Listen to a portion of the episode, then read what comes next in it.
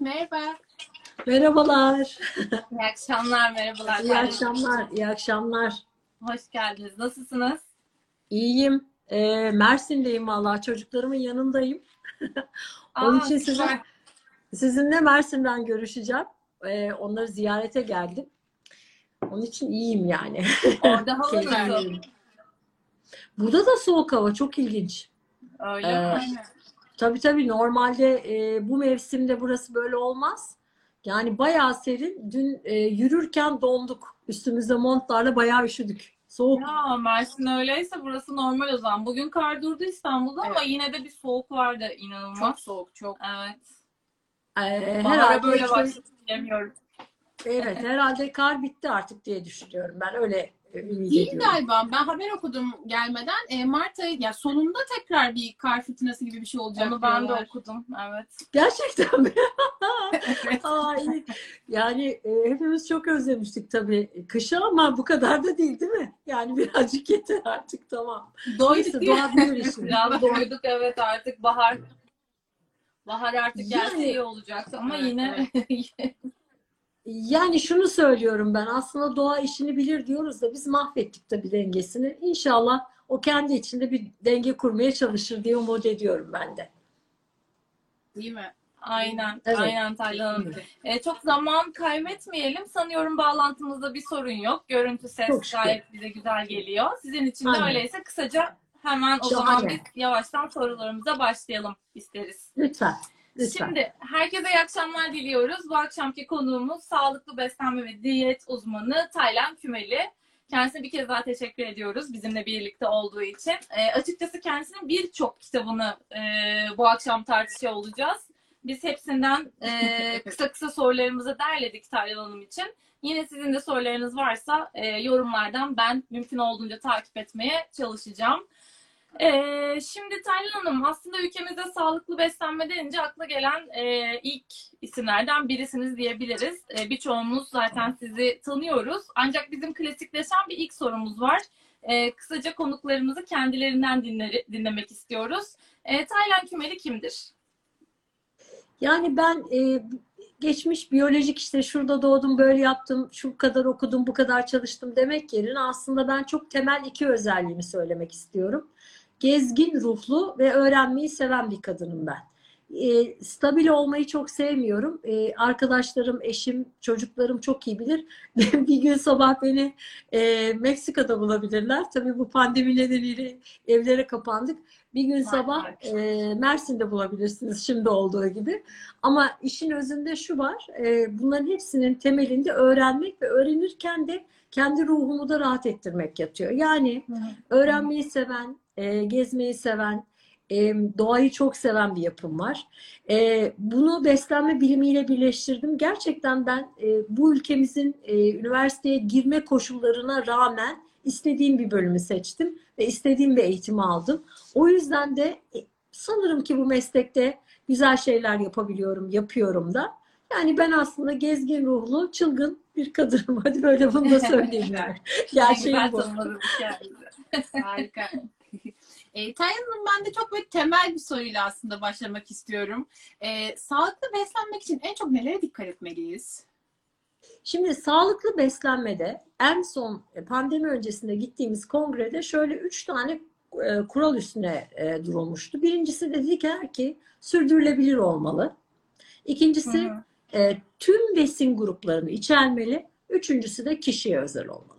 Burada sürdürülebilirlikten kasıt çok kirlenen bir kelime olduğu için ne yazık ki artık biraz şey kullanıyorum. Böyle imtina ederek, geri durarak kullanıyorum. E, her yerde, her koşulda yiyeceğimiz bir beslenme normu olmalı. Ama bu bizim kendi fizyolojik özelliklerimize, genetiğimize, biyokimyamıza, psikolojik yapımıza, cinsiyetimize, fiziksel aktivite yetkinliğimize uymalı. Hı hı. Ve bunu yaparken de tek tip değil mesela sadece protein, sadece e, sebze meyve, sadece e, yağ grubu besinleri kullanarak değil.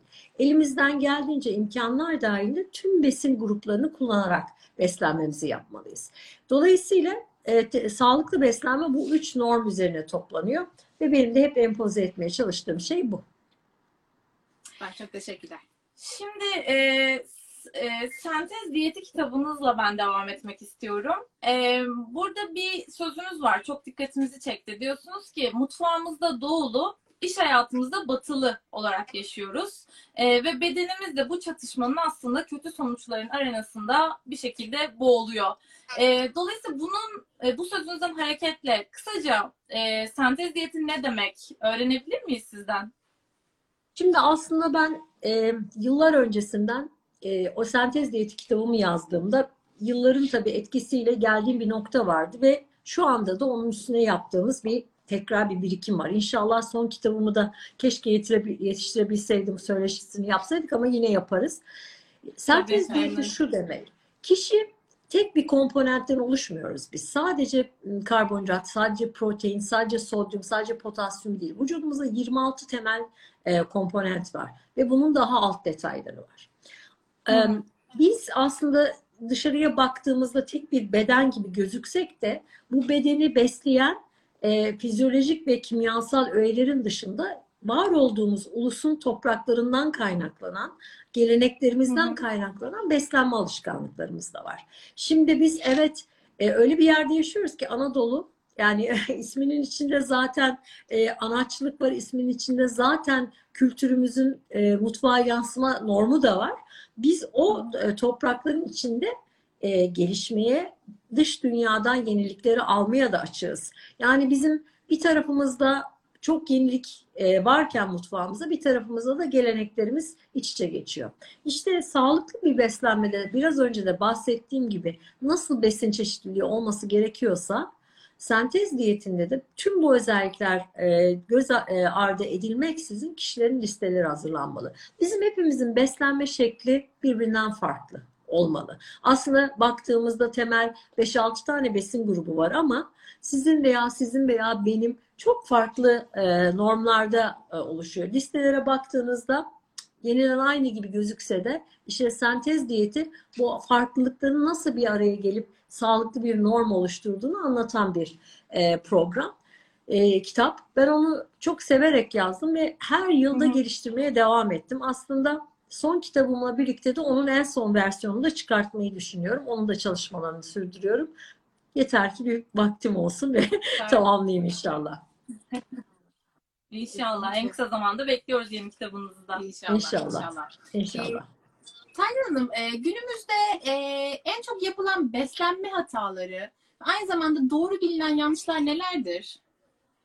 Şimdi en çok yapılan beslenme hatası şu. Bir, bir- mesela bir kimse kilo veriyor bir programla. Hemen o programın arka- arkasına sığınıyor. Diyor ki ben bu programla zayıfladım. Siz de zayıflayabilirsiniz ve bu bir şehir efsanesi haline dönüşebiliyor. Örneğin aralıklı oruç programı şu anda herkesin uygulamaya çalıştığı bir program. Oysa çok büyük artıları da var, çok büyük eksileri de var. Niye bunu herkese e, adapte edemiyoruz? Çünkü e, kişiye özel dediğimiz sistemde bu e, unsur çok önemli. Birinci hata bu. İkincisi mucizelere inanmak istiyor insanlar. Yani işte bu mesela işte zencefilli su içersem her sabah 5 kilo vereceğim gibi bir e, kendisi bir inanca kapılıyor. Ve bunun peşine gidiyor. Yani kısa yolu seçmeye çalışıyor. Sonuç e, odaklı olmaya çalışıyor. Oysa sağlıklı beslenme sonuç odaklı bir şey değildir. Yolculuk da önemlidir orada. Yani biz hepimiz e, aç kalırsak 10 kilo veririz. 20 kilo veririz ama aç kalıp 20 kilo vermek değildir önemli olan. O kiloyu verirken bedenimizde, ruhumuzda, zihnimizdeki e, arızaları oluşturmamaktır. İşte ikinci hata budur. Üçüncü hata da e, çok kısa e, mucizevi şeylerle e, sonuca yönelmek. Yine bu benim birinci, ikinci söylediğimi de destekliyor aslında. Şuradan kısaca şunu söyleyeyim. Hiçbir mucize besin yoktur. Mucize diyet yoktur. Zaman zaman ben de kişileri motive etmek için kısa yol diyetleri veriyorum. Ama başında da hep şunu söylüyorum. Sakın bunu yaşam felsefesi haline getirmeyin. Bir ya da iki gün yapın. Sonrasında sağlıklı beslenme normlarına dönün diye. Bu hatalardan uzaklaşmak gerekli eğer sağlıklı beslenmek istiyorsak. Ki zaten kalıcı da olmuyor galiba değil mi? Yani Tabii o ki, bir anda tabii verilen ki. kilo e, çok kısa Tabii bir süre sonra tekrar geri alınabiliyor bu şekilde yapılınca. Aynen. hatta. Evet. O yüzden Aynen. bunu da göz ardı etmemek gerekiyor sanıyorum. Çok doğru. Kesinlikle. Şimdi e, hazır buradan buradan konuyu açmışken şuna giriş yapayım ben kısaca. Ee, aslında evet sağlıklı beslenmeye çok sıklıkla hepimiz niyet ediyoruz. Bir şekilde aslında o yani bilincimizde mevcut Kesinlikle. e, bu kavram. E, başlıyoruz da sağlıklı beslenmeye. İşte ara öğün yapacağım, sağlıklı şeyler yiyeceğim, bir avuç şunu yiyeceğim, böyle olacak falan. Ama ne yazık ki bu düzeni e, sürdürmeye çalıştığımızda e, alışkanlığa dönüşmeden bir şekilde yani hani çevresel faktörler ya da bizim bir şekilde o konuda çok sebatlı olamamamızdan da kaynaklanıyor olabilir. Başarısız oluyoruz. Ee, peki başlamak bile bu kadar zorken onu sürdürmek nasıl mümkün olur? Yani bunu alışkanlığa çevirmenin var mı şöyle ipuçları? Tabii tabii. Şimdi lütfen beslenme e, kavramından çıkıp başka bir kavram alın elinize. Bir şeyi hayatınıza tam Evet. manasıyla sokup onu içinize sindirerek hayatınıza devam ettirmenin yolu neden geçer? Onu kabullenmekten Tekrarlamaktan. Tabii. Bir, bir kere kabulleneceğiz durumu. İkincisi seveceğiz ve onun bizim için faydalı bir şey olduğunu kendimize hep motive ederek hatırlatacağız. Evet. Şimdi bazı yiyecekler vardır ki evet bizi cezbeder ama onu yedikten sonra vücudumuza olanları bildiğimiz zaman o yiyecekleri yönelmek yerine var olan durumumuzu önce kabul edeceğiz. Diyeceğiz ki benim kilom var. Ben bu kiloyu vermek istiyorum. Kiloyu vermenin yöntemi nedir?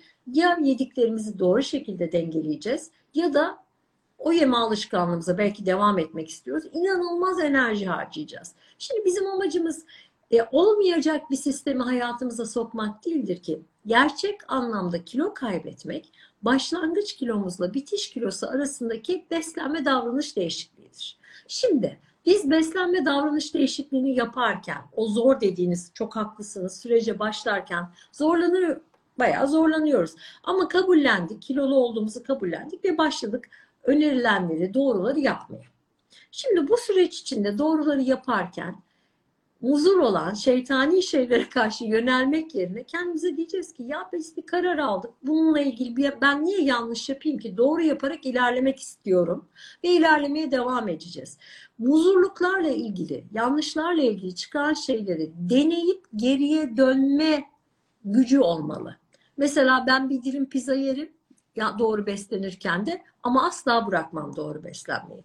O gün eğer akşam bir kadeh bir şey içilecekse içerim ama devam ederim doğru beslenmeme. Yani sevgili izleyenlerimiz yanlış yaptım diye vazgeçmek yok. Yanlışımızdan ders alıp Hah, ben tadına baktım ama bunu çok yemeyeceğim. Eskiden bir büyük pizza yiyordum. Şimdi bir dilim yiyeceğim deyip devam etmek ancak mümkün.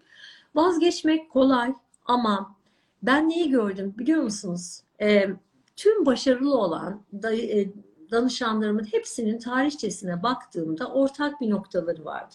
Ortak noktaları hepsinin inatla devam etmeleri ve vazgeçmemeleri. Lütfen e, kendinize bunu hatırlatın. Çünkü bu hedefe doğru ulaşmanın yolu kabullenip o yolda doğru doğru ilerlemektir.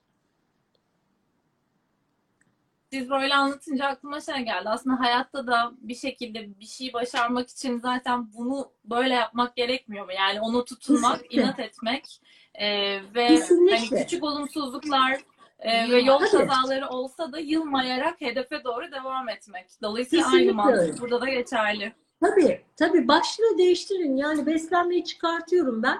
Ya e, yanlış bir şey yapabilirsiniz. Yani o gün, bugün pazar mesela, bugün hepimiz yanlış yaptık mutlaka. Sağlıklı beslenme adına. Ama yarın evet. tekrar doğru şeyler yapacağız. Hiçbir zaman vazgeçmeyin.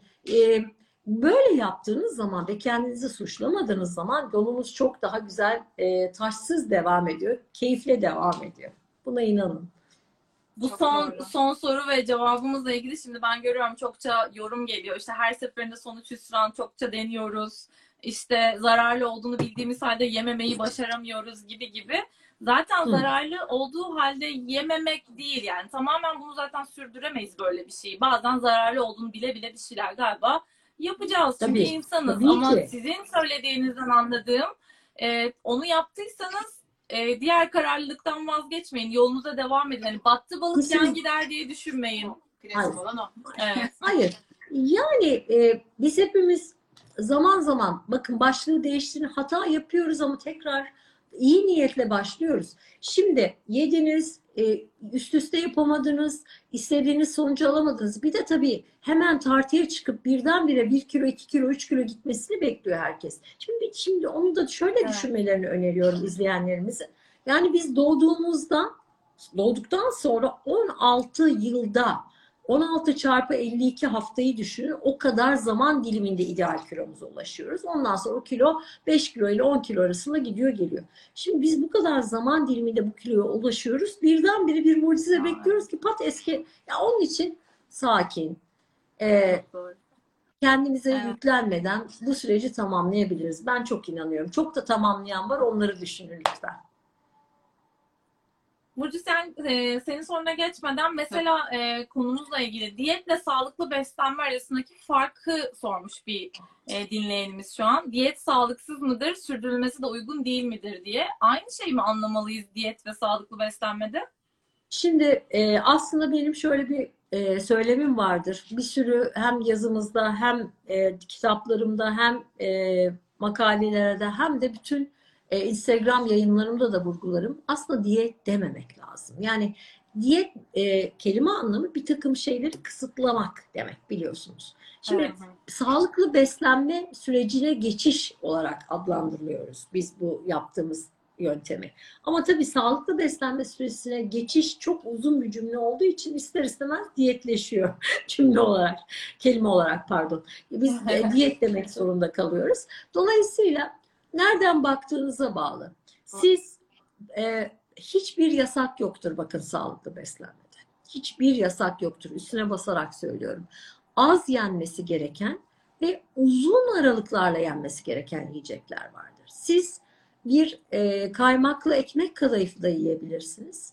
Ama koskocaman bir dilim değil ve her gün değil. Onun yarısını belki iki ayda bir. Siz e, haşlanmış brokoli de yiyebilirsiniz. Her gün değil, aralıklarla ve doğru aralıklarla. Dolayısıyla sağlıklı beslenmeyle diyet e, kelimelerinde nereden baktığınız çok çok önemli. Aynı şeyler değil, onu söyleyeyim. Kesinlikle aynı şeyler değil. Az önce dediniz ya kilo vermek için iki şey gerekiyor. Ya doğru besleneceksiniz ya da e, Evet. o yani sağlıksız beslenme karşı inanılmaz bir e, enerjiyle ha- hareket edeceksiniz ki kilo verebilirsiniz. Şimdi bir izleyen Aynen. izleyenimiz sormuş kilo vermede sizce spor mu yoksa yemek olayı mı daha öncelikli diye. Aslında tabii ki en sağlıklısı onların sentezi. Şimdi vücudumuz Evet. nasıl kilo verir? Ben onu söyleyeyim. Vücudumuz şöyle kilo verir. Siz e, aldığınız enerjiyle birinci, birinci olay olur. Aldığınız enerjiyle verdiğiniz enerji arasında bir denge kurarsınız. Aldığınız enerji verdiğiniz enerji üstüne çıkarsa vücudunuz yağ depolamaya başlar. Bu bir e, biyokimyasal sonuçtur. Ama bunun tam tersini yaparsanız da vücudunuz depo yağları kullanmaya başlar. Bu depo yağları kullanmanın yöntemi arasındaki beslenmeyle farkı açmaktır. İkinci şey de harcadığınız enerjiyi sporla açmak. Üçüncüsü glisemik indeks dediğimiz yediğimiz yiyeceklerin yükü önemlidir. Karbonhidrat yükü. Siz çok düşük kalorili bir besinler aldığınızı zannedip içinde çok yüksek karbonhidrat yükü varsa yine insülin dengenizi bozarak da maalesef kilo alırsınız. Bir başkası ise eğer sizin vücudunuzda bir takım şeylere karşı intolerans varsa gluten gibi, laktoz gibi, maya gibi veya fındık fıstık gibi bu sefer vücudunuz onlara tepki verdiği için de şişer ve siz kilo veremezsiniz. Dolayısıyla ne tek başına spor, ne tek başına beslenme, ne tek başına besinlerin içerikleri, ne uykusuzluk veya uy- uyuma hali, ne psikolojik durumumuzdaki bozukluklar tek başına etmen değildir. İşte burada da sentez kelimesi tekrar devreye girer. Bunların hepsinin bütünlüğü e, önemlidir. E, izle- izleyenimize de şöyle bir cevap da vermek istiyorum izninizle. Lütfen sporu hayatınıza yapabileceğiniz şekilde sokun. Haftada bir kere yapabiliyorsanız ve 75 yaşında da yapabiliyorsanız öyle sokun. Çok ağır sokup sonra çıkartmak en sakıncalı şeydir. Onu da özellikle e, rica ediyorum bu Çok şekilde teşekkür olmasını. ediyoruz. Maalesef çok Yani. doğru, çok doğru. Artık sözü sana artık vereyim. Evet. e, Lezzetin İnanılmaz Hafifliği kitabınızda e, diyet listelerinizi mevsimlere göre aslında ayırdığınızı görüyoruz. E, her nasıl ki vücudumuzun da e, mevsimlere göre tepkileri değişirken E, aynı şekilde diyet listeleri de değişiyor. E, bu anlamda e, harika bir rehber kitabınız. Öncelikle onu da söylemek istiyorum. E, ama bizi Tamam. kitapla ilgili en çok etkileyen ve dikkatimi çeken unsurlardan biri de benim kitabın son bölümündeki motivasyon rehberiniz oldu. E, diyet sürecine başlamak için Taylan Hanım gerçekten de bir ön hazırlığa, bir ruhsal hazırlığa ihtiyacımız var mıdır? E, tabii kesinlikle vardır. Yani önce niye biz öyle mevsimlere göre ayırdık? E, ondan minik bir bahsedeyim. E, Tabii ki. ne diyoruz? Dünyadaki kaynakları tüketmememiz lazım. Bence önümüzdeki yıllardaki en büyük problemimiz kaynak azlığı olacak. Yavaş yavaş onun ayak seslerini duymaya başladık.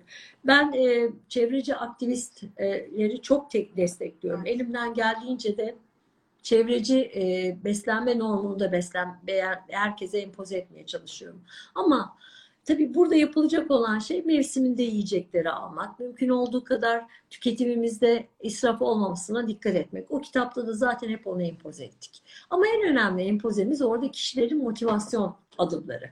Mümkün olduğu kadar başlamadan önce neden bunu yaptığımız, başlama esnasında nasıl devam etme istediğimiz, hazırlıklarımız, her şeyimiz kendi içimizdeki motivasyon isteğimizle çok daha yükselir. Onun için ben motivasyonu şöyle e, planlarım. Mesela kendime belli bir zaman dilimi veririm. Küçük hedefler koyarım. Mümkün olduğu kadar birisinden destek isterim. Eşim olur mu, çocuğum olur, arkadaşım olur. Ve bunu yaparken ulaşılabilir hedeflere ulaşılabilir e, konularla e, ulaş, e, yaklaşırım. Mesela listemi bir haftalık tutup onun sonucunda ulaştığım hedef sonucunda kendimi ödüllendiririm gibi gibi gibi. Dolayısıyla motivasyonu kaybetmek kadar kazanmak da kolaydır. Bunların arasındaki çizgi kişinin kararlı olmasından geçer. Kararlılığın içinde de ne yatar biliyor musunuz? Vazgeçmemek yatar hep. Vazgeçmeyin yani lütfen doğru beslenmekten, doğru hedefe ulaşmaktan, keyifle ulaşmaktan vazgeçmeyin lütfen. Şimdi Taylan Hanım mesajlara da bakınca aslında benim sıradaki sorumla çok bağlantılı. İşte kimileri demiş ki e, ekmek konusunda ne düşünüyorsunuz? Kimileri demiş ki tatlı krizlerime son veremiyorum. Yani o krizler bir türlü bitmiyor. Şimdi aslında benim sorum şöyleydi. E, Türk toplumu olarak genelleyecek olursak e, açıkçası tatlıya ve hamura oldukça düşkün bir toplum olduğumuzu ben e, düşünüyorum. E, acaba bu alışkanlığımız sağlıklı beslenme açısından ne düzeyde bir sıkıntı yaratıyor? Veya böyle krizlerim bitmiyor, çok tatlı yemek istiyorum, her gün yemeden duramıyorum diyenler için nasıl tavsiyeleriniz var? Şimdi tatlı e, aklınıza gelebilecek en yüksek e, bağımlılıktan 8 kat daha fazla bağımlılık yapan bir e, tat duyusu. Zaten benim son kitabımın özünde de tatlar var. Tatlı, tuzlu, ekşi, acı ve umami. Şimdi bu e, tatlı neden bu kadar tehlikeli? Biz hepimiz yıllarca ne zannederdik? Bizi kilo aldıran şeyin yağlar olduğunu zannederdik. Aslında kilo aldıran şey yanlış rafine şeker vücudumuza girdiğinde. Çünkü vücut gelen şekeri tanımadığı için ve kabul etmediği için o tanıdığı şeyi e, yiyecek grubunu direkt olarak yağ olarak depoluyor. Peki beynimizde ne oluyor biz tatlı yediğimizde? Biz niye tatlıdan bu kadar zor vazgeçiyoruz? Biz her tatlı yediğimizde beynimizdeki alışkanlık merkezini uyarıyoruz ve e, o alışkanlık merkezi tatlıya ulaştığı anda kendini e, huzura ermiş, mutlu, e, refah ermiş hissediyor ve rahatlıyor. Ve siz rahatlama ve haz duyunuzu orada gerçekleşen o buluşmayla e, pekiştirmeye başlıyorsunuz. Bu tabii ki bu nörolojik yaklaşımı. Biz e, biyokimyasal olarak da vücudumuzdaki her tatlı işimizde insülinin onu düşürmek için, doğru regüle etmek için uğraşısı sonucunda tekrar tatlı yiyerek o rahatlamayı sağlamaya çalışıyoruz. Yani biz ne yapıyoruz biliyor musunuz? Kendi ellerimizle vücudumuzu zehirliyoruz. Çünkü yaşlılığın, e, şişmanlığın, hareketsizliğin, enerji eksikliğinin en büyük nedenidir tatlı. Peki nasıl vazgeçeceğiz? Şimdi 100 diyelim tatlı isteğimize. İki gün hiç rafine şeker olmayan, içinde işte şeker vesaire olmayan, beyaz undan yapılmış hiçbir şey yemezseniz yüzde yüzden yüzde 25'e düşebilme olasılığı var. Büyük bir şans. Diğer bağımlılıklardan çok yüksek ama kurtulması da daha kolay. İki gün yemeyin. İki gün e, dişinizi takın. E, ne derler? E, yani mümkün çok mücadele edin.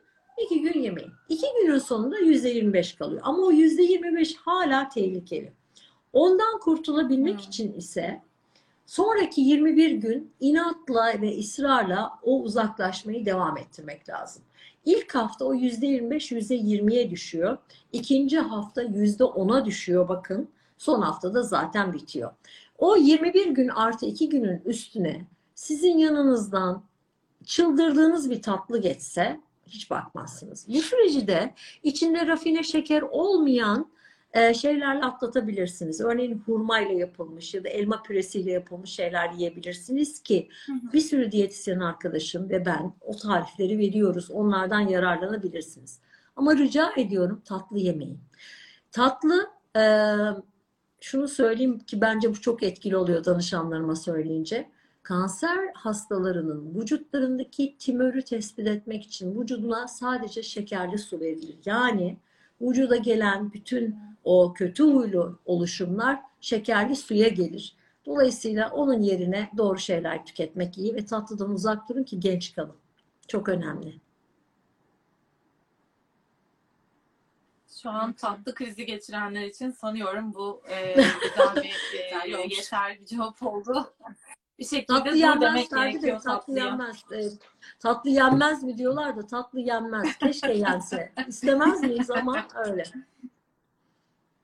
E, aslında Taylan Hanım e, ekstra bir soru sormak istiyorum. Hepimiz misafirliğe gidiyoruz ya da işte arkadaşlarımızla bir yere gidiyoruz. Sürekli tatlı yemez misin? Tatlı yesene bak ben yaptım. Kapanış şöyle oluyor. Hayır diyememek e, aslında bence bizim kültürümüzün büyük problemlerinden de biri. E, onun önüne nasıl geçebiliriz? Ya, insanlar çünkü kırılıyor açık açık. E, Size çok samimiyetle bir şey söyleyeceğim. Dünyada hiçbir kültür var mı? Yemezsen ölümü öp denilen bir kültür. Yok. Kültürümüzde Denk var. gelmedi. Yani ısrarla Yemezsen ölümü öp denilen bir kültür yok. Ben ne yapıyorum biliyor musunuz tatlı için? Söyleyeyim size de tavsiye ederim. Yanımda daima bir tane hurma taşıyorum ya da kuru kayısı taşıyorum. Böyle yemekler bittikten sonra ya çay ya kahve vardır ya geleneklerimizde. Çay kahve geldiği anda hemen ben hurmamı çıkartıyorum. Herkes "Aa," kalıyor. Aa Taylan bu ne? Ya ben diyorum çok mutlu oluyorum bunu yediğim zaman. Rahatsız ediyor beni tatlı yemek. Sizlere afiyet olsun. Siz yemek istiyorsanız yiyin. O zaman herkes susuyor. Ya yapılacak bir şey yok. Yani ısrar eden kişilere de çok doğru bir şekilde şöyle yaklaşmak lazım. Çok teşekkür edip vücudunuza zarar verdiğini söylemek lazım. Yani midem kötü veya bağırsaklarım kötü, işte şekerim var şeklinde. Çünkü diyet yapıyorum dediğiniz anda bütün herkes masada diyetisyen kesiliyor. Herkes ama. Herkes bir fikir beyan etmeye başlıyor. Şöyle yapsana. Niye bunu yapmıyorsun? Şunu denesene. Yani o zaman no. Onu kesinlikle yapmamak lazım. Sonu gelmiyor. Önerim. Evet ya sonu gelmiyor. Önerim bu şekilde ilerlemeniz. Süper ipucu oldu bu. Ee, ben yine araya gireceğim. Bir e, din izleyenimiz e, soruyor. Enflamasyonlarda süt ürünlerini kesme ile ilgili ne düşündüğünüzü e, birkaç defa göndermiş. Mesela özellikle kefir ve ev yoğurdu e, konusunda e, ne düşünüyorsunuz? Çok kısa bir alabilirsek sizden yorum. Şimdi enflamasyonun nedenini bilmek lazım. Enflamasyon e, vücutta hiç istemediğimiz bir durum. E, enflamasyonun nedeni alınan yiyecek mi acaba? Enflamasyonun nedeni e, hareketsizlik mi? Enflamasyon nedeni vücudumuzun başka bir e, du, e, varoluşunun içindeki bir alerjik durum mu değil mi? Onu tespit etmek lazım. O tespitten sonra hemen süt ve süt grubunu kesmek yanlış. Şimdi süt ve süt grubunu günde ne kadar kullandığımıza da bakmak lazım. Şimdi inek sütüne karşı çok ciddi bir saldırı başladı. İnek Evet. sütü herkes tarafından kötüleniyor. Şimdi Evet. yıllarca insanlar çocuklarını kendileri onunla beslendiler. Ha bizim toplumumuzda %75 laktoz intoleransı var. Evet. Ne yapıyor? Ee, Ne yaptı bilim insanları? Laktozsuz süt üretmeye başladı. Daha kolay sindirilmesine yardımcı olmak için. Ve bizim plant milk, mi- milk dediğimiz mümkün olduğu kadar bitkisel kökenli sütler üretmeye başladı. İşte badem sütü, e, e, yulaf sütü, Hindistan cevizi sütü gibi. Ben laktozsuz süt kullanıyorum. Laktozsuz probiyotik yoğurt kullanıyorum. Ya da günlük süt alıp şişe sütü Asla dışarıdan süt almıyorum. Çünkü sütün pastörize edilmesinin önemini biliyorum. İçindeki bakterileri biliyorum. Ne kadar temiz bir kaynak olduğunu söylerlerse söylesinler. Çok önemli, çok önemli dışarıdan almak yerine şişe süt alarak süt yapmak. Ee, kendi yoğurdumu ya yapıyorum ya probiyotik yoğurt kullanıyorum. Peyniri de günde 30 grama meşhur bizim bir kibrit kutusunu geçmeyecek şekilde kullanıyorum. Onu da mümkünse laktozsuz kullanıyorum.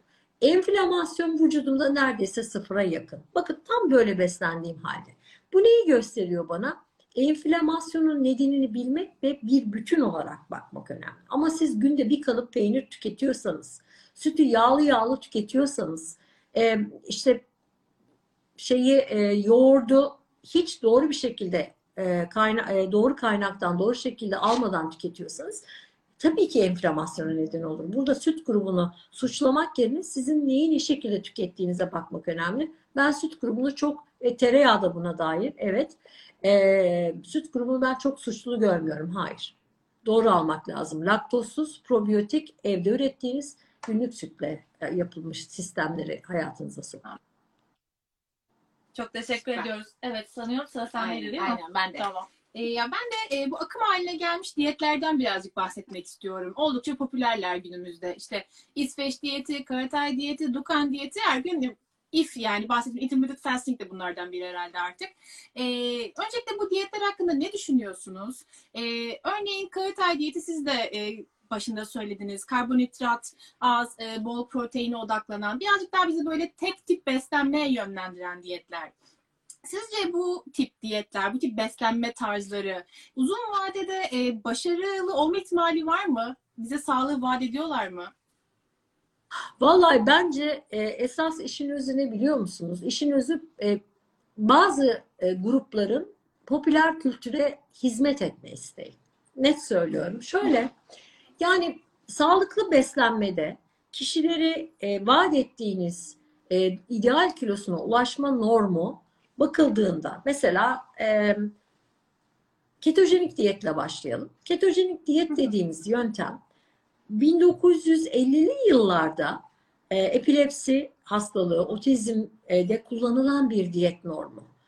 Karbonhidratı 50 gramın altına indirip e, e, hastalara proteinden ve yağdan özellikle sağlıklı yağlardan yüksek diyet verilerek bunlardaki epileptik nöbetleri otizmin rahatsızlıklarını azaltma maksadıyla e, hayata alınmış diyet programı. 50'lerden bahsediyorum bakın.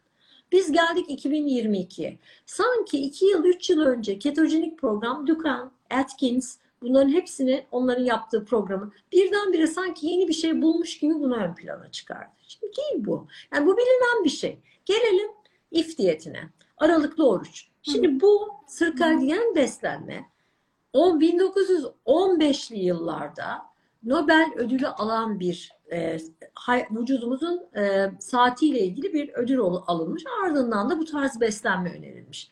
Sonra popüler kültür bu yine ön plana çıkarttı. Şimdi beslenme bilimi devinen bir bilim, değişen bir bilim. Yaftalamak, bir e, başlık koymak yerine bu beslenme şekillerine kişinin biraz önce de belirttiğim gibi sürekliliği, besin gruplarının hepsini içeren ve kişiye özel e, diyetlerin e, olması lazım. Ben e, çıkıp bir bilim insanının isim vermek istemiyorum ama siz çok iyi anlayacaksınız. Günde 12 tane yumurtaya bir şey olmaz. Avuç avuç e, şeyleri ye, tereyağını e, kuru yemişleri ye, hiçbir şey olmaz. Ne olacak 70 tane zeytin yesen ne olacak şeklinde konuşmasının yanlış olduğuna inanıyorum. Çünkü veya işte glikoz tolerans testi dediğimiz bizim hamilelere yapılan GGT testini hayır yapmayacaksınız diye genellemesi olmaz. Çünkü neden? Bilimde tek doğru vardır ama bilimin içinde bu tek doğrunun da kişiye özel normları vardır. O yüzden uzmanlar oluşur. Niye biz tek bir doktora gitmiyoruz? Endokrinolog var, nörolog var, gastroenterolog var. Evet. Hepsinin nedeni var. Aynı beslenmede böyle. Lütfen sevgili izleyenlerimiz inceleyin, sorular sorun insanlara ve kendi bedeninize uygun olan şekilde kilo verin. Doğru olan da bu zaten. E, modaların peşine takılmamak. İki öğün yiyen insanlar başlangıçta kilo veriyorlar. Ardından açlık krizlerine girerek çok daha fazla kilo alıyorlar. Altı öğünde yemek veya iki öğünde yemek belki kişiye göre çok farklılıklar gösterebilir. Bırakın bu işi uzmanına onlar yapsınlar. Zaten arada şey soruları görüyorum ama e, yani kişiden kişiye değiştiğini tabii ki biliyoruz ama böyle ya bu işin doğrusu sabah öğle akşam en azından bildiğimiz öğünleri atlamamak ve arada da hani o metabolizmanın tamamen durmasını engelleyecek küçük ama sağlıklı atıştır, atıştırmalıklar yapmaktır gibi bir şey söyleyebilir miyiz? Yoksa bu bile mi yanlış olur? Şöyle söylemekte bence en doğru olan. Şimdi ne dedik? Biz üç temel besin, e, üç temel öğün kullanın. E, fakat herkesin biyoritmi farklı. Ben hiçbir zaman danışanlarıma saat örneği vermem. İşte sabah, öğlen, akşam şu saatte ye, 7'den sonra yeme diye bir şey söylemem. Çünkü biz hepimiz farklı bir hayat içerisindeyiz. Kimimiz evde saat 5'te olurken kimimiz 10'da 11'de oluyoruz. Dolayısıyla akşam, sabah ve öğlen yemeğinin mutlaka yenmesinden yanayım ben. İçeriklerini kendi ihtiyaçlarımıza göre belirleyebiliriz. Biz sabah, öğlen, akşam yeriz. Öğleni öyle hafif yaparız ki o bir köprü olur sadece mesela. Evet. Ama haftada iki gün iki öğüne düşürmek ki çoğumuz bunu yapıyoruz cumartesi ve pazar zaten. Geç bir kahvaltı yaparız ama güçlü bir kahvaltı yaparız. Keyifli bir kahvaltı yaparız. Akşam yemeğimizi biraz daha erken yeriz. Dolayısıyla ister istemez ikiye düşer hafta sonu. Bunun sağlıklısı Aynen. budur. Hem vücudunuzu hafta sonu dinlendirin iki öğün yiyerek. Gelelim ara öğünlere. Ara öğünler zorunlu değil artık. Yine pandemi öncesi gittiğimiz kongrede de konuşuldu bu. Ara öğünler ihtiyaç dahilinde abur cuburla ara öğün farklılığını algılayabilmesi için kişilere önerilen öğünlerdir. Bir kişi sürekli bir şey atıştırmak istiyorsa onun yerine bir kural koyup sabahla öğlen arası bir elma ye mesela. Öğleden sonra yarım e, tosti gibi örnekler vererek o kişinin hayatını düzene sokmak maksatlıdır. İhtiyaç duymadığınız halde ara öğünü yemezsiniz. İlla ki de yemek zorunda değiliz ara öğünleri. Ama klinik olarak insülin irregülasyonunuz nedeniyle ya da başka nedenlerle ara öğün yemeniz Tabii. gerekiyorsa da yemelisiniz. Dediğim gibi biraz uğraşmak gerektirir sağlıklı beslenme ama lütfen sabah öğlen akşam yemekleriniz değil hafta sonunda ikiye indirerek mis gibi vücudunuzu dinlendirin. Biz geçtiğimiz e, yayınlarda sezgisel beslenmeyi konuşmuştuk. Evet, Hatırlar evet, mısın? evet. Hayran Hanım şimdi böyle söylerken sanki aklıma o geldi. Yani ara öğün şart değil deyince hani vücut acıkırsa tabii ki yiyin Tabii. ama illaki kural olarak ya benim sabah kahvaltımla öğle yemeğim arasında muhakkak bir bir şey atıştırmam Evet. lazım gibi bir koşulun olmadığını anlıyoruz. Yani vücudun sinyallerini de aslında bir nebze olsa takip etmek gerekiyor değil mi? Tabii tabii. Zaten e, eğer biz bilinçli bir yapıya sahipsek vücudumuzun e, sinyallerini yani ben benim canım şimdi çikolata istiyor gideyim çikolata yiyeyim sinyalini e, ne zaman verdiğini nasıl verdiğini iyi algılayıp doğru yönlenmelere gitmemiz lazım. Onun için hani evet vücudumuz gerçekten e, eğitimli, sağlıklı bir vücutsa doğru e, seslenişlerde bulunur. O seslenişlere çok iyi kulak vermek lazım. E, Mesela şöyle bir e, örnek vereyim size. Hiç ben hiç durup dururken canımın semizotu, yani çok severim semizotunu ama böyle gözüm dönecek şekilde gerçekten semizotu istemem. Bir ara Ya. inanılmaz semizotu istiyorum ama gerçekten gözüm dönüyor. Verseler 100 kilo yiyeceğim, o kadar. Sonra e, fark ettim ki ciddi bir omega 3'e ihtiyacım var. O semizotu biliyorsunuz bitkisel kaynaklı bir omega 3.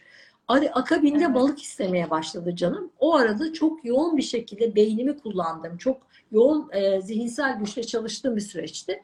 Mesela o zaman anlıyorsunuz vücudunuzun neden sizi ona yönlendirdiğini. Ben izleyenlerimizden de sağduyuyla vücutlarını dinlemelerini rica ediyorum. Dinlemeleri.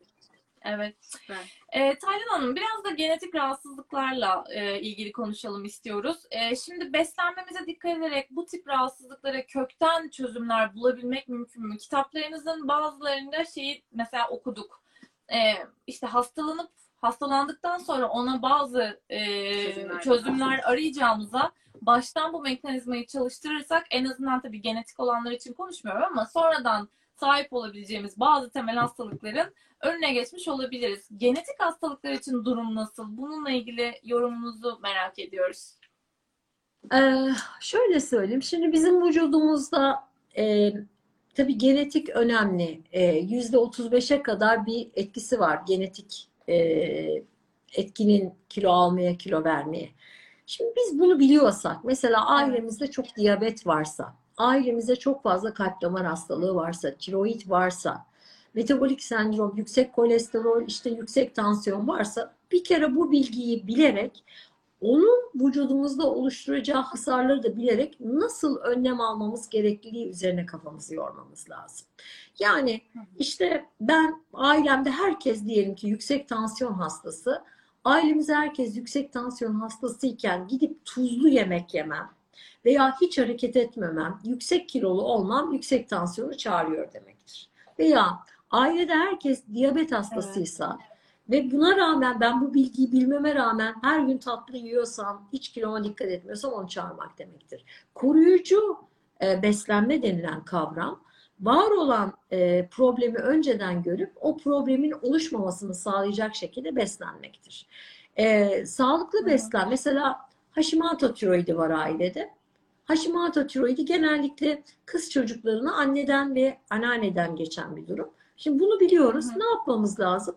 Rutin kontrollere gitmemiz lazım. Selenyum kullanmamız lazım.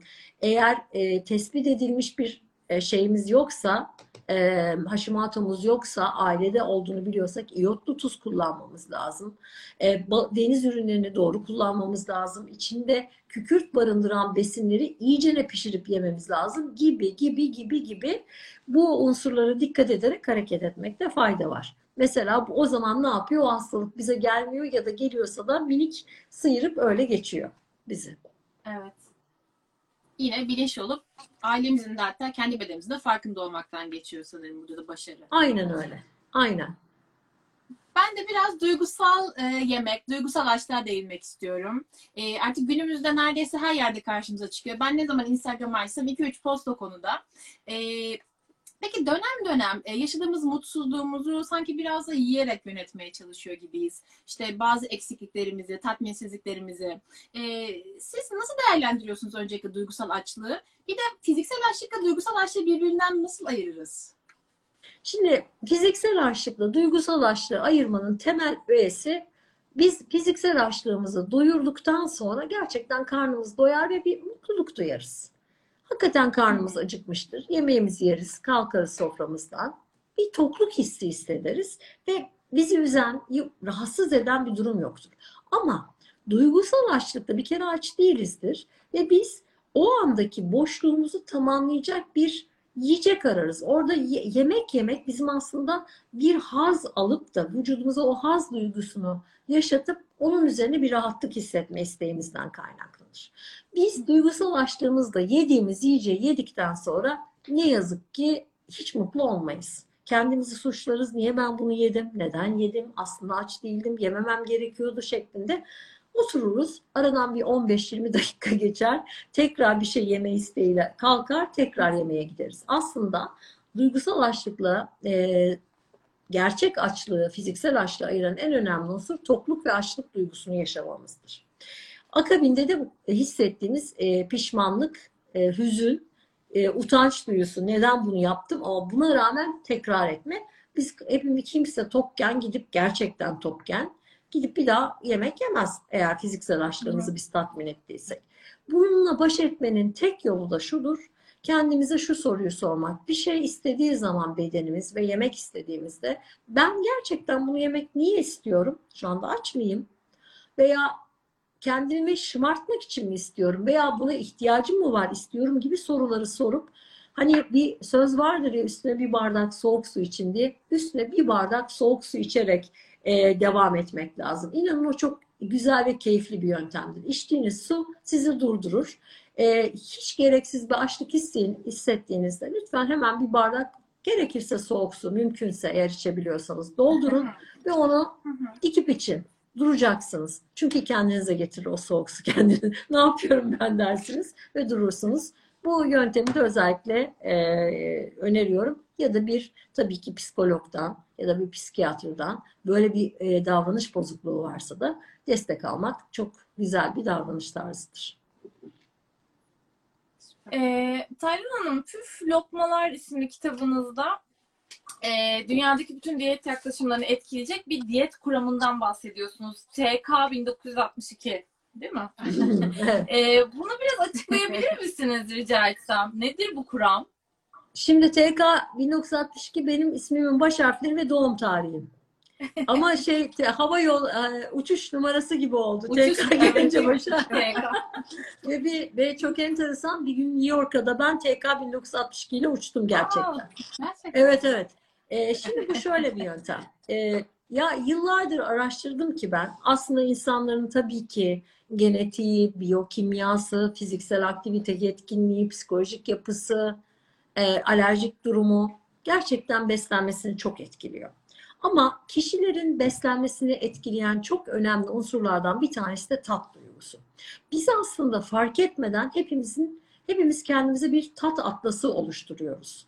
İşte sabah kalktığımızda niye birimiz e, peynir, zeytin, domates yemek isterken bir diğerimiz e, işte kahvaltılık gevreğin içine biraz meyve koyup yemek istiyor. Bir başkası ben diyor hiçbir şey yemeyeceğim, bir bardak süt içip yanında muz yiyeceğim gibi gibi bunları çok çeşitli kılabiliriz. Burada tercihleri belirleyen tat atlasları var. Herkesin tat haritası var.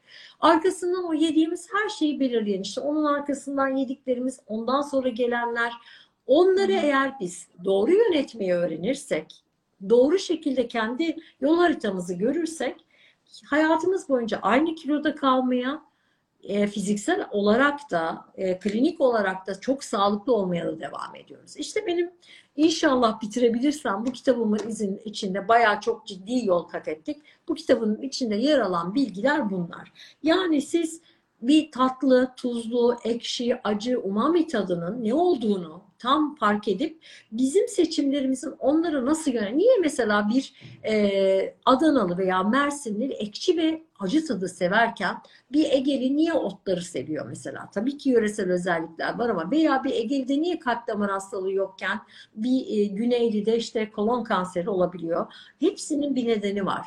Ve o tat atlasları standart. Çok enteresan. Siz kendinizi buluyorsunuz. Aa ben böyle besleniyorum. Nasıl demek bunun nedeni buymuş diyorsunuz. İşte o TK 1962'nin özü bu. Ee, ve ben kendime bir deadline koydum. İnşallah bu sene yaş günümde e, ben iyi bir yaşa giriyorum. Söylediğim yaşım artık. Ee, nasıl olsa TK 1962'den belli yaşım. Ee, ona yetiştirmeye çalışacağım inşallah. İnşallah Süper. bekliyoruz. İnşallah. İnşallah. Ee, evet. Heh, burada. Şimdi benim sıram. ben de e, son kitabınız Taytay'ın beslenme çantasıyla alakalı bir soru sormak istiyorum. Öncelikle çocuklar için yazılmış harika bir be- sağlıklı beslenme kitabı. E, kitapta hem bolca sağlıklı beslenme üzerine ipuçları var hem çocukların da aileleriyle birlikte deneyebilecekleri tarifler var. E, sizin buradan ebeveynlere iletmek istediğiniz ya da tavsiyeniz var mıdır? Nasıl onları yönlendirebiliriz? Nasıl erken yaşlarda bu anlamda farkındalık kazandırabiliriz diye? Şimdi biz 4 yıl önce, 5 yıl önce pardon, bir arkadaşımla birlikte önce Londra'da başladık. Kids in the Kitchen diye bir oluşuma. Ee, hedef şuydu, e, 5-11 yaş grubu çocukların sağlıklı beslenme eğitimini sağlamak. Şimdi biz e, anne ve babalar olarak çocuklarımıza didaktik bir e, yöntemle eğitim vermeye çalışıyoruz. E, Çocukların aslında sağlıklı beslenme eğitiminin özünde anne ve babanın onlara örnek olması yeter. Siz ne kadar örnek olursanız o kadar e, ciddi anlamda o çocukların davranış normları belirlenir. Didaktik yaklaşımın yerini dramayla ve örnek olarak e, aktarım alsın istedik. Ve nitekim ki bunu başardık. İşte bu kitapta o yaptığımız eğitimin kitaplaşmış hali. Birkaç tane okulumuzda ders kitabı olarak okutuluyor. Bizim e, verdiğimiz e, hem butik çalışmalarımızda e, özel olarak çocuklarımızın alıp okudukları bir şey. Burada aslında ben tabii canım torunuma e, onu e, hitap ettim. E, sağlıklı beslenmenin en güzel ve en doğru şekilde anlatımının olmasına çalıştık. Ailelere söyleyeceğim şey çocuklarınızın yapmasını istemediğiniz şeyleri siz de yapmayın. Onlara örnek olun. E, ve anlatacağınız her şeyi oyunla ve dramayla anlatın. E, başka şekilde değil, didaktik olarak değil.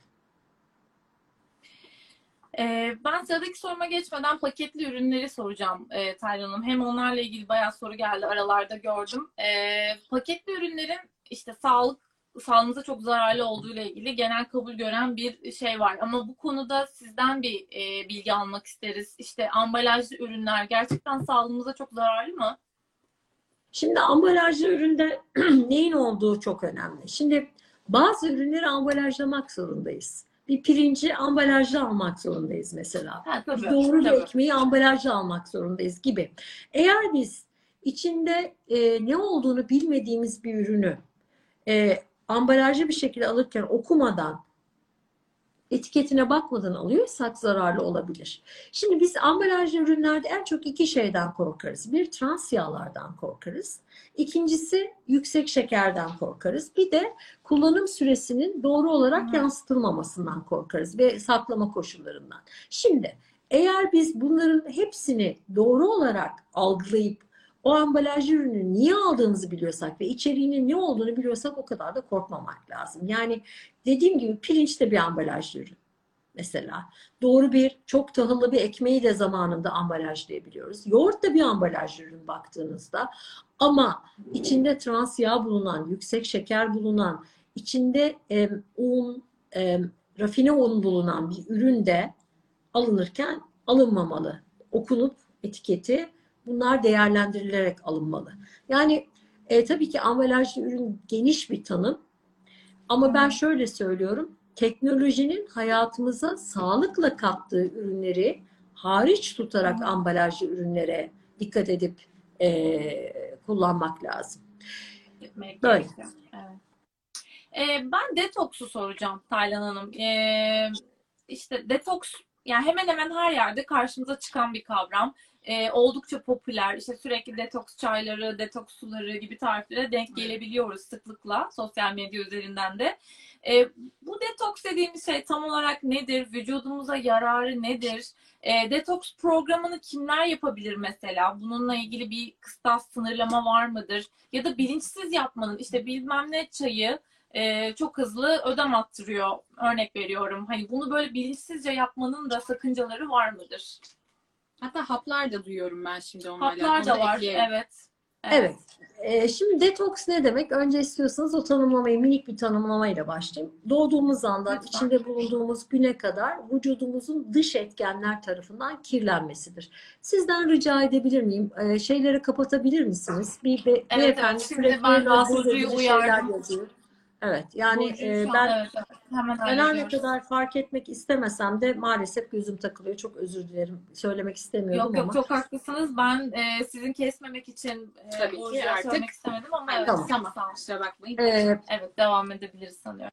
Detoks doğduğumuz andan içinde bulunduğumuz ana kadar vücudumuzun dış etkenlerle ve vücudumuzun içindeki bir takım kendi yarattığı sistemlerle e, oluşturduğu bir unsur. E, kirlenme. Şimdi bizim Evet. e, bunu temizlememiz için vücudumuz kendi sistemlerini kullanır. Nedir? İşte idrar, e, ter, e, dışkılama e, gibi sistemlerle ve kendi bağırsak mikrobiyatamızda bunu temizleme e, yöntemlerini kullanır. Fakat bazen bunlar yetersiz gelebilir. Biz kendimizin hazırladığı süreli yöntemlerle bu vücudun yapmaya çalıştığı temizliğe destekler oluştururuz. Bu nedir? Bu destekler bir kere kesinlikle doğal yöntemler olmalıdır. Hiçbir Hı şekilde hazırlanmış ekstra e, dışarıdan hazırlanmış yanlış yöntemler olmamalı. Vücudumuzun doğasını bozmayacak çünkü temizlik var. Bunun içinde doğru uyku olmalıdır, doğru fiziksel aktivite olmalıdır, doğru besinler olmalıdır ve belli bir süresi olmalıdır. Amaç burada zayıflamak değil, vücudun temizlenmesidir. Birinci öncelik budur. Vücudu temizleyerek vücudun e, süreli temizliğine neden olacak yönteminde hayatına geçirmeyi sağlamasıdır. E, bu amacı unutup eğer farklı detoks yöntemleri deneyip zayıflama yöntemine gidiyorsa insanlar maalesef başarısız olurlar ve başa tekrar dönerler. Yapılacak şey burada e, vücudun temizliğini sağlayıp doğru beslenmeyle o temizliği sürdürmektir. Onun dışında detoksu kesinlikle tasvip etmiyorum ben. Hele de detoks hapı, hapı falan bir şey olamaz. Yanlış. Bunlar da tamamıyla e, popüler Mesela kültürü destekler. bazen şahit oluyoruz. Çok pardon. Estağfurullah. restoranlarda bir yerlere gidiyoruz ve detoks suları oluyor ve içinde envai çeşit meyve, inanılmaz şekerli Ve bunu böyle e, çok sağlıklı hissederek içiyoruz aslında bazen. Evet. İşte bu Evet. anlamda da bilinçli olmak lazım. Çok Evet, evet. Yani şöyle söyleyeyim ben. Em, gittiğiniz restoranın menüsüne onu koyan kişiler e, aslında iyi niyetli insanlar. Ama yarım bilgileri var. Öyle düşünüyorum ben. Yani bir popüler kültürün öyle bir şey empoze ettiğini fark etmiş ve onu restoran menüsüne almış. Tamam bu iyi. Ama şöyle yapabilir. Bir uzmana danışıp ya da iyi araştırıp gerçekten daha derin araştırıp onu oraya koyabilir. E, her sağlıklı başlığı altındaki şey sağlıklı değildir. İşte biz bunu e, bilincimizle, seçiciliğimizle e, doğru şekilde yönlendireceğiz. Ben çok güzel e, ve bilinçli insanlara inanıyorum. İnşallah beslenme bilimi de o insanlarla daha güzel evrilecek. Bu konuya da inanıyorum. İnşallah İnşallah. sayenizde. Teşekkür ediyoruz. Ee, ben artık kapanışı yapayım istersen Burcucuğum. Ee, Taylan Hanım kaliteli yaşam için mottonuzu öğrenmek istiyoruz. Bir mottonuz var mı? Valla kaliteli yaşam için e, her gün yeniden başlayabilme gücünü bulsun herkes. Her şeye. E, asla vazgeçmesin. Bol bol gülümsesin ve iyi olsun.